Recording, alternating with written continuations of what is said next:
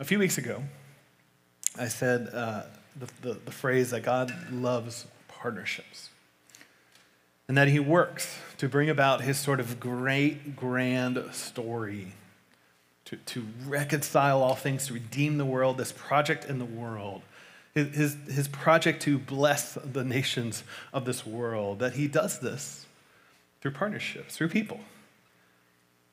To bring people back to himself. He does this through people like you and, and, and me. That is part of his project.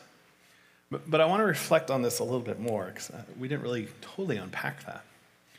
And I want to do it through an unlikely character uh, named Samson. If you don't know Samson, um, Samson uh, is in the book of Judges. Uh, it's a pretty unique story. Um, and the story is really about this guy who's what's called a Nazarite. That before he was even born on the scene, God comes to his mom and dad and basically says, Look, son, Samson, the son you're about to have, he, he's going to be this Nazarite from birth. Now, all of us know what a Nazarite is, of course. Um, but if you don't, let me refresh. Um, Nazarites uh, were this vow that people would. And, and according to scripture, it was actually a voluntary vow. You would choose to do this. You can go into it whenever you like. You can come out of the vow whenever you would like. And the question is okay, well, why, why would you do it then? so it'd be people who would feel like God has this particular calling on their life for, for a season. That for a certain season of time, that God is calling them to be something special or unique in some ways and they would take this vow and there would be certain trappings. We'll un- unpack those with it. And they as if they need to be reminded of their vow and, and the people uh, around them need to be reminded of this vow. So they would take this nazarite vow. And there are three rules that makes the person distinct or different during this season. They are set apart. And in some ways they're even more distinct as if um, sort of the Jewish practices of tassels and beards and, and, and edges of the beard and all that were already not enough to make them different, they would be another step beyond that. And Samson, uh, Samson's a unique case because this is not a voluntary vow. As I said, normally this vow is a voluntary process, but here God shows up and says, This, this boy you're about to have will be a Nazarite for the rest of his life. Now let's jump back to Numbers 6. This is not the main text, but this is the, the setup of what a Nazarite is supposed to be in Numbers 6. And it says this, verse 1. And the Lord spoke to Moses.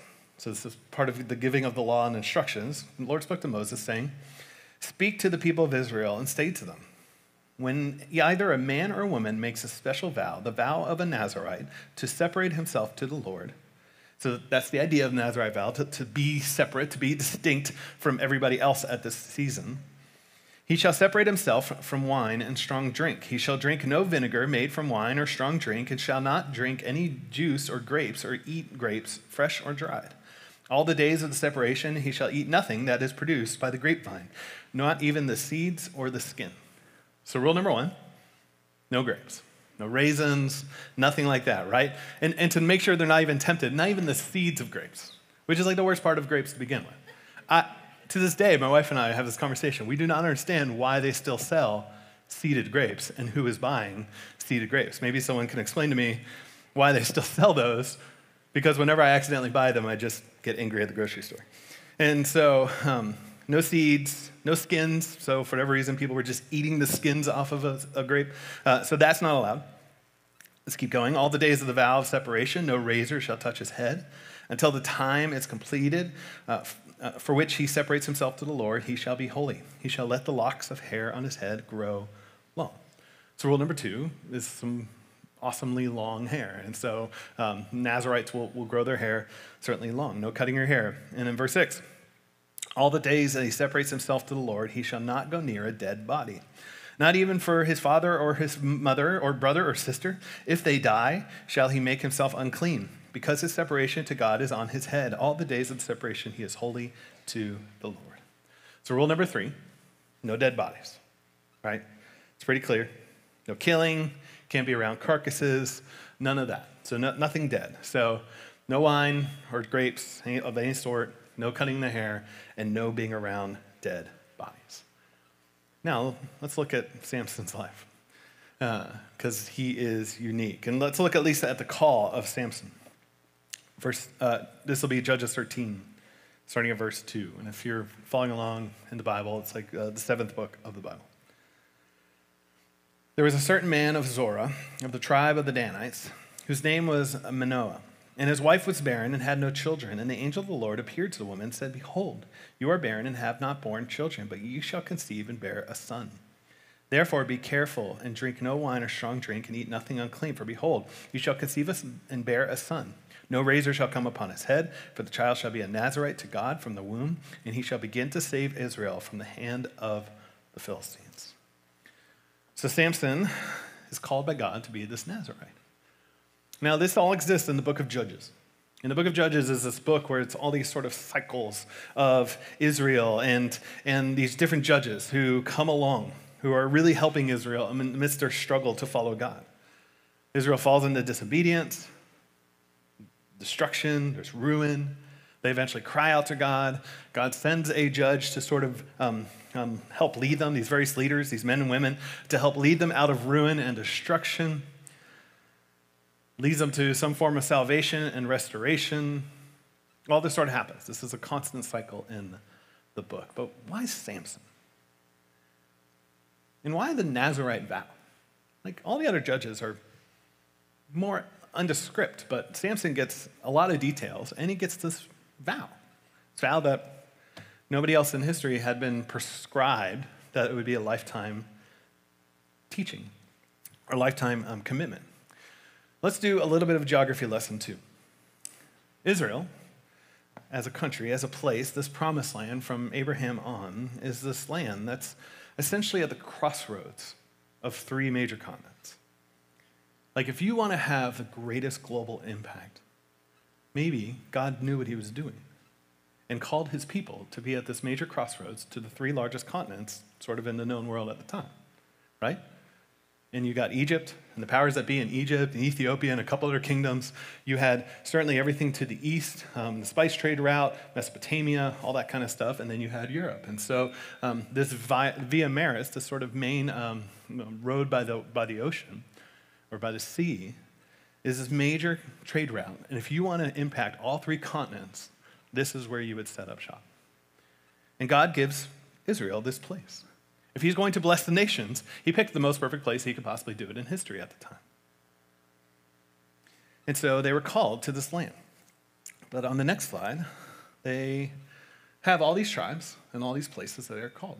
So this is the distinct areas that all the 12 tribes were called to be.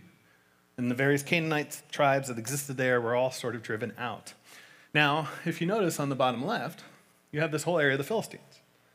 Now, the Philistines were not one of the seven Canaanite tribes that they were called to drive out. They were actually never called to drive the Philistines out necessarily. The Philistines were supposed to exist on the coastal plain in some ways, at least to be impacted by Israel. And so they exist there on, right on the coastline. They were water-faring people. They loved the ocean. Um, that was part of who they were. Uh, they were pretty advanced, uh, both militarily and even in cities. Sometimes we like to think of Goliath as sort of this, this backwoods hairy guy that's sort of beastly. Uh, but the Philistines were way more um, advanced in some ways than the Israelites were. And, and God called his people to be these places. Now, difficulty is some of these places, but right up to the Philistines. And Israel really struggled to settle into these places, particularly this area. Um, kind of, if you look at Judah here in this big green blob in the bottom, um, a lot of that is mountain. And eventually you get sort of this foothill area where a lot of farmland is. And you get it up into Dan and to Ephraim, so the, the dark green and into the purple. But Israel really struggled to ever settle into these areas, these, these, these uh, foothills, the Shephelah area of the country. And there's actually a lack of a lot of archaeological evidence that Dan ever really settled into their land. And we'll see why in a second. So Israel's struggling with this group called the Philistines, and they're struggling what to do with them. And God raises up this judge, and his named Samson, as a Nazarite. He's going to be like, okay, this is my judge. I'm going to set him apart.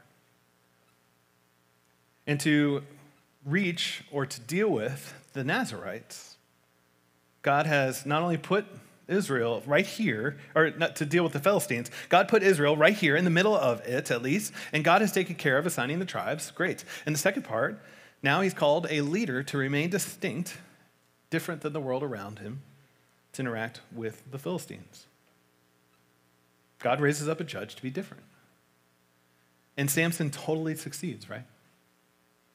Like, if you read the story of Samson, it is crazy. It's a crazy story. And what you find throughout the life of Samson is complete and utter um, disregard for his vow. His whole life is a disregard for everything that he is called to be. He ends up in the land of the Philistines. Okay, that's okay. There's nothing wrong with that. He, that's where he's supposed to be, but then he sort of gets entangled with the Philistines. He finds a Philistine woman, and his parents are like, Come on, Samson, like, can't you find an Israelite as a wife? And he's like, No, Philistine woman, get her for me. If you read it, that's how it sort of reads. It's, it's pretty matter of fact. And he goes and gets a wife. And on the way to, uh, to, to, to interact with his wife, he, he, this lion uh, comes along and attacks him. Now, lions attacking, uh, not every time, but certainly there's multiple times in Scripture, 1 Kings 13, 20, Jeremiah 5, other places where a lion attacking is actually this, this picture of disobedience in the story as if you're going the wrong way and you need to turn around.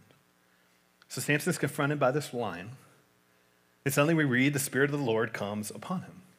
Now, if you've read Samson, you got to have some questions in, this, in these chapters. I do. I sit there going like, why, why this guy? And why is the Spirit coming upon him? And what's going on? Like, is God leading Samson into disobedience? What is happening in these stories? Now, the difficulty is that the Hebrew phrasing in some of these sections is unique. It actually doesn't read the Spirit of the Lord came upon Samson. It actually reads the Spirit of the Lord quickened him or rushed him, which may be more of a colloquialism in Hebrew to say the Spirit of the Lord sort of con- confronted him or brought him to a decision. Like suddenly there's awareness that there was a choice before him and he chose. And Samson has this like superhero like strength in the story. And he's supposed to be using it for God's purposes, but instead he tears a lion apart because he can with his bare hands, now has a dead lion and blood likely all over him, which he's not supposed to do. And then on the way back from seeing his wife, he, uh, the carcass is laying on the side of the road, and for whatever reason, bees decided to make a nest in it, and, uh, and there's honey, and, and him and his family are hungry, and so he goes into the lion carcass uh, and takes out the honey and feeds his family, which is not only a violation of Nazarite vow, it's a violation of kosher law to begin with. And so once again, Samson's just ignoring just everything. He just doesn't seem to care. Um, and even when he goes to marry, Samson puts on this feast. And the word feast, once again, in Hebrew, this is unique. This is not the common word for feast as if it's just a celebration. The word feast there is basically drunken debauchery. There's, it's really what the word is. It's sort of a drinking party that he puts on. So there's consistent disregard, step after step after step after step, for Samson to remain set apart, to remain distinct. He fails at his job of being a Nazarite that God has called to do whatever the Nazarite vow is, to be distinct from the Philistines. Now, once again, we can talk about geography and history. As I said, um, the Philistines uh, were coastal people, but they eventually started taking over these foothills, these, these sort of low foothills that lead up into the mountains, the Judean mountain. And they would build these cities all over this area that the tribe of Dan and others should be in. And they built all these various cities. Now, it's important to note um, in Israel, there's things called tells. That's why a city is called Tel Aviv. Um, there's tells, and tells are basically mounds. And they were mounds through history that cities got built upon. And usually, when over time, when another group came in, they would build a new city upon the old city. And it would be layered and layered and layered. And so we even have images of what that looks like. And so these cities would be built upon each other. And so you have mounds that would grow as different people groups and different time frames came in, and these cities got built. And now they're able to go back to the time of like the judges and do some archaeological work. And what do they find? Well, the time of Judges, in cities that should be in a place like Dan, they find pork bones. Tons and tons of pork bones. which should tell you that Israel was not doing what it should have been doing during this time frame. An indicator that Israel never really had much impact during the time of judges in these foothills. And by the time of David, hmm, pork bones were about 50 50. Uh, once we get to that layer of the city. So, Israel was a city, uh, this, these were Israelite cities at the time, but there's still plenty of pork being in, eaten. So, there's a question of how much are they really doing it. And at some point, it's, it's the difficulty of it's hard to live in these foothills. In the foothills that God's people were called to be, as they sort of butted up against a group like the Philistines, it was always a difficult prospect. And it's dangerous. There's just so many things to give into. Yet God's people are called to live in the foothills. And by the time of Hezekiah, you know how many pork bones they found during that time frame? Zero. Is super impressive. Hezekiah led reforms to the northernmost region of Israel to the southernmost. Now, to bring this a little bit into us, we are called to live in the foothills. As much as it was totally uncomfortable for someone like Dan, and, and often they would actually uh, uh, live up into the mountains to sort of not have to interact with the Philistines, but they were called to live right there, butting up against a culture, a world, a distinct people from them, to live in the footbound, to live in the foothills. But if you're going to live in the foothills, you can't eat pork bones. Like that was the problem of Samson's life. Samson's life was full of pork bones. All he did was go to the land of pig bones and engage in pig bones. He wasn't distinct. There was nothing distinct about him. He was called to be set apart, but he wasn't living out his life as a Nazarite. And at the end of the story, the tension that, that ends up being drawn out when Samson finally dies, um, and yes, he has this victory. In the book of Hebrews, we'll call him a hero for it, but you're going to find out that the tribe of Dan hightails it out of town. And they never ever settle into that area. You, you have a map. Here's a map. So the Philistine area, Dan's no longer there. And if you look at as far north as you could possibly get, Dan goes, You know what? God, you've called me to this area, but this is hard work, and uh, we don't want to deal with the Philistines. And they go as far away as they could and go all the way to the north. They totally disobey and abandon their calling that God had given them. Now, if you know how history will eventually play out, that's like the worst place to possibly be. Because eventually the Assyrians and eventually the Babylonians, eventually all these groups will come to town, and Dan gets the brunt of almost all the major attacks on Israel. They abandon the call that God gave them. God wanted them to impact the Philistines. God put them there to impact the Philistines. And even while they're there, guess what? Big brother right over their shoulder is Judah. So if they were even worried about an attack, they've got sort of the military might of Israel just behind them. But they didn't seize their calling and they went up north. And the statement is really, we can't abandon our. There's a challenge, there's a tension of living in the foothills, living in that Shephelah area to impact the world around us. But we can't abandon the call. Dan has safety in their view, and, and they go into sort of their holy huddles and disengage with the Philistines. But God had called them right there to impact the world that they were called into. But we also can't go to the foothills, the world of Philistines, and have pig bones. we have to be in the middle of the mess and yet remain distinct. That is one of the lessons, I think, from the Nazarite call on Samson.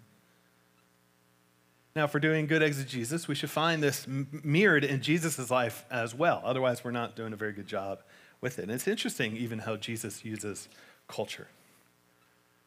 And one of the points, uh, kind of later in Matthew, Jesus is engaging with the leaders. And he has all these woes uh, for these leaders, actually, seven of them. We're going to cover that um, next week. We're going to start a series that, that will run us through Lent, uh, talking about sort of the last week of Jesus' life. Uh, and this confrontation will be part of that story. So Jesus interacts with the Pharisees uh, and these leaders. And, and he calls them hypocrites hypokritos, which in Jesus' time is just the word actors. And we have learned to adopt the, the word uh, hypocrite today, but in their time it just meant actor. It was the word for somebody who acted on the stage in Greek theater.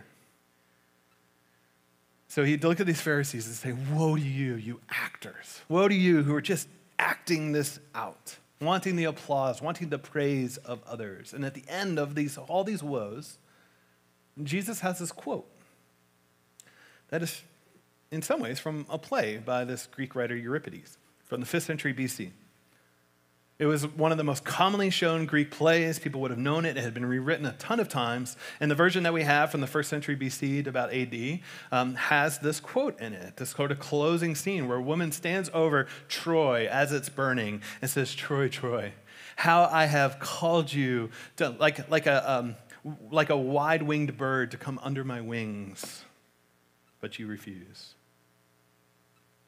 It's so to this teaching, this whole group that Jesus is accusing, these Pharisees says, Woe to you, you actors! Woe to you, your actors! And then he stands up there and quotes theater in Matthew 23 and says, Oh, Jerusalem, Jerusalem, how often I would have gathered uh, your children together as a hen gathers her brood under her wings, but you were not willing. Now, I don't have the picture that Jesus is sitting there in Greek theater eating popcorn, enjoying it all the time, or anything like that, but he's certainly aware of it. He certainly understands the cultural norms and the culture that he is engaging with. Another teaching, he even quotes Aesop's Fables, which a lot of us probably had to read when we were kids, which was written in Sardis, fully Greek, completely uh, Greek culture. But at one point in Matthew uh, 11, he says, but, but what shall I compare this generation? It's like children sitting in the marketplace and calling on their playmates. And this is sort of the quote from, from it. We played the flute for you, but you did not dance. We sang a dirge, but you did not mourn. And so he knows it. He knows his culture. He's able to engage in culture. He's able to use it for the ends in order to speak truth to the world that he is engaging with. He still has full awareness of it. Paul in Athens, one of the more famous uh, moments of this. He ends up at a place called the Areopagus that we often call Mars Hill, and he engages with these Greek philosophers. And he doesn't show up quoting a bunch of Bible verses. In other cities, he certainly comes in and goes verse by verse by verse. He's teaching in the synagogues, things like that. But here, he doesn't exactly do that. He quotes their poets, he talks philosophy. He meets them on ter- their turf and speaks the language in order to bring the truths of God to the darkness of the lies that they are living in. He's a student of culture, but this is the tension that we have to live in because it's not safe. You can ask Dan, you can ask Samson, it's not safe, but God hasn't called us to safety. I love 1 Peter 2. It says, um, Keep your conduct among the Gentiles honorable. Or the NIV reads, Live such good lives among the pagans, so that when they speak against you as evildoers, they may see your good deeds and glorify God on the day of visitation. Now, it's hard to live a good life amongst the pagans unless you actually live amongst the pagans, right? And the pagans are supposed to see a distinct, different life. Something better than what they have in a sort of medium that they can understand. That is what God has called us to be. That is what salt and light look look like. And the tension for us is that we're called metaphorically to be Nazarites, to be set apart. and I think there's four implications to it all. First, we cannot impact our culture if we do not remain distinct. Like, we cannot impact the world if we don't remain distinct. Like, what makes you different? I think this is a challenge for most of us. We sit maybe in church at times like a Pharisee, like we're religious, but then we go into the world like a Herodian. We've, we've adopted all the cultural norms of the world around us. And we ha- maybe have a wonderful morality that we think sets us apart, but it actually doesn't change how we dress, how we shop, how we change, what our browser, browser history looks like, what entertainment absorbs, all that kind of stuff. We look, as much as we say we want to live distinct, we look just like the world around us. And we cannot impact a culture around us if we look just like the culture around us. And if there's nothing different in the way we live, there's nothing you and I are going to do to change the culture around us. I think the second is that we cannot impact our culture if we disengage. We can't do what Dan did. We can't just go up north and hope everything will be okay and find a holy huddle.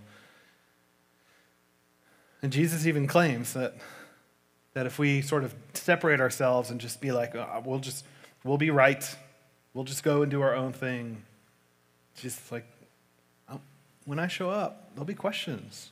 What'd you do with your life? Did you feed the hungry, clothe the, clothe the naked, visit the prisons? Not, not ask, hey, did you stay out of prison? did you impact the world as a citizen of another kingdom? We must have something to say to our culture, something to offer that they don't already possess. So, what we bring to the world may not be our wonderful legislation, right? If we just get the right people voted in and then the world will be made right suddenly. I think sometimes that's the philosophy, but Jesus told us something would be very different about us. And it isn't our politics, even more than morality itself. He says, here's, here's what's going to distinct you be distinct. It's going to be love. What's going to make you distinct from the world, what the world is going to notice about you, is love. That you would be, and we would be a people who could teach like enemy love, forgiveness. Because I tell you what, culture has not taught me how to love my enemies. Culture fails time and time again to teach me how to love my enemies. But I have a good Savior who certainly taught it, who could sit on the cross in the face of sinners and say, Father, forgive them. They don't know what they're doing. Who could take someone like myself in sin, in rebellion, an enemy, as Ephesians would call me, and turn me into a child of His to love me, to redeem me, to take my sin and wash it clean. That is enemy love. And the culture can't teach that, but we can.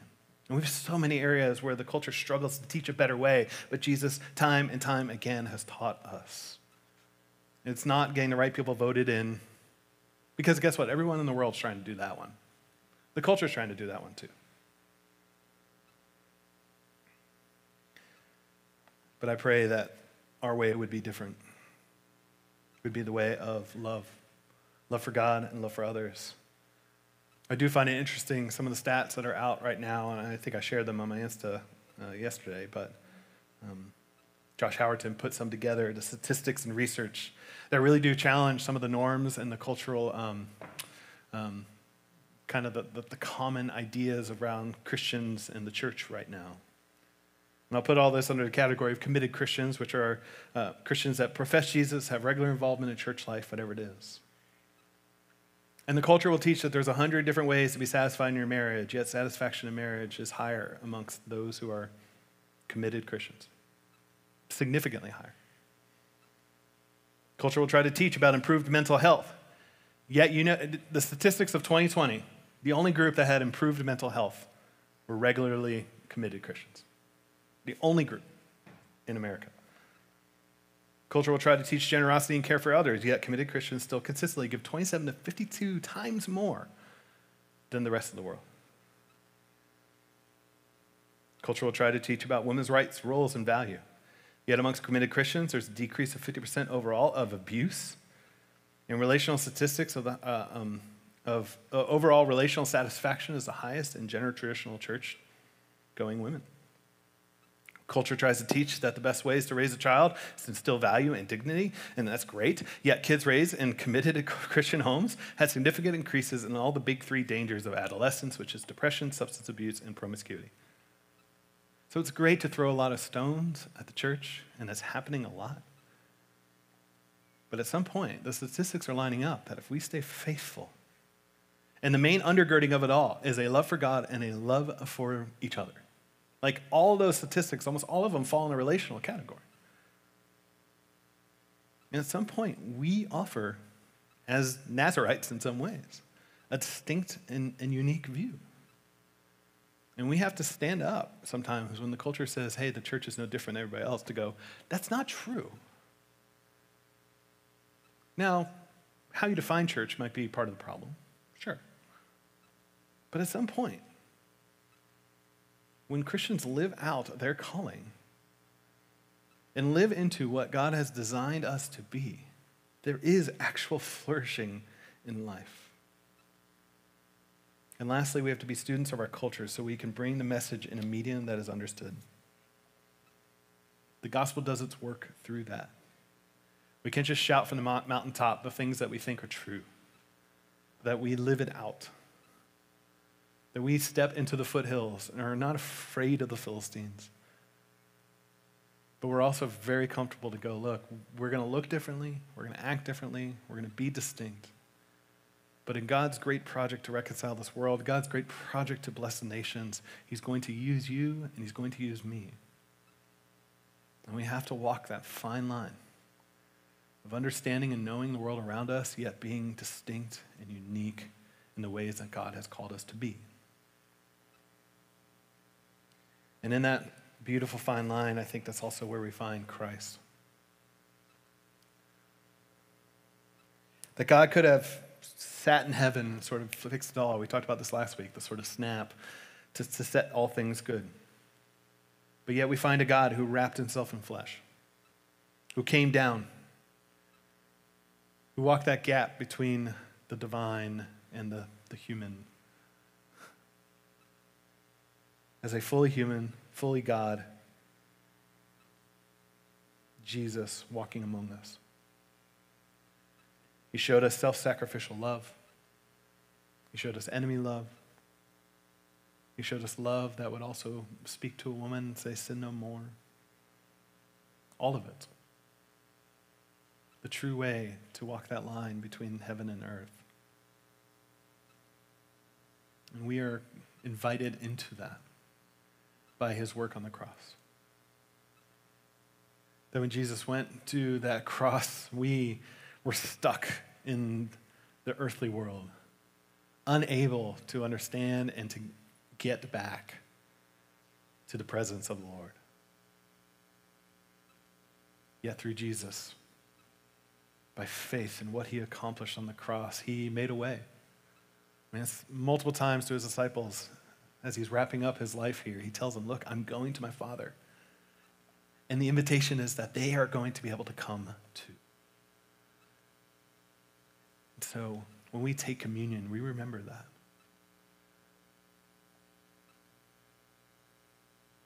And that in so doing, we also remember that the center of history is not the victory of a king in a political sense, taking a throne to reestablish Israel as a nation state. It is a sacrifice, a criminal's death, and a forgiveness and call out for the cross that flipped this world upside down. And now God's great goal of reconciling all things and blessing the nations can now be accomplished through you and me by the power of the Spirit in us. So as we go here, may we remember every piece of your life has a purpose and a mission to it. Everything you consume on TV or whatever it is should fall under the filter of God's design and desire to be a people set apart with a mission to reach the Philistines of our world. Let me pray, and we'll come forward and take communion. God, I am thankful that we have these tremendous stories like someone like Samson. And that we can reflect back and see in us the temptation to to eat pig bones and to deny the vows that we have as people under your covenant. But God, we also understand that there's tremendous grace. That the hall of faith in the book of Hebrews also includes Samson's name. And that is good news for the rest of us. Because we walk also in ways that aren't consistent aren't in, light, uh, in line with always what you desire for us, but that's why you came. You knew our hearts. And the good news is, God, you reconcile and love us even in our disobedience. Because you see us through the lens of your Son who stands in the gap So, God, we're so thankful. May we never forget what was accomplished on that cross as we take communion now and celebrate. Someone else paid the, the price that we were called to pay. Amen.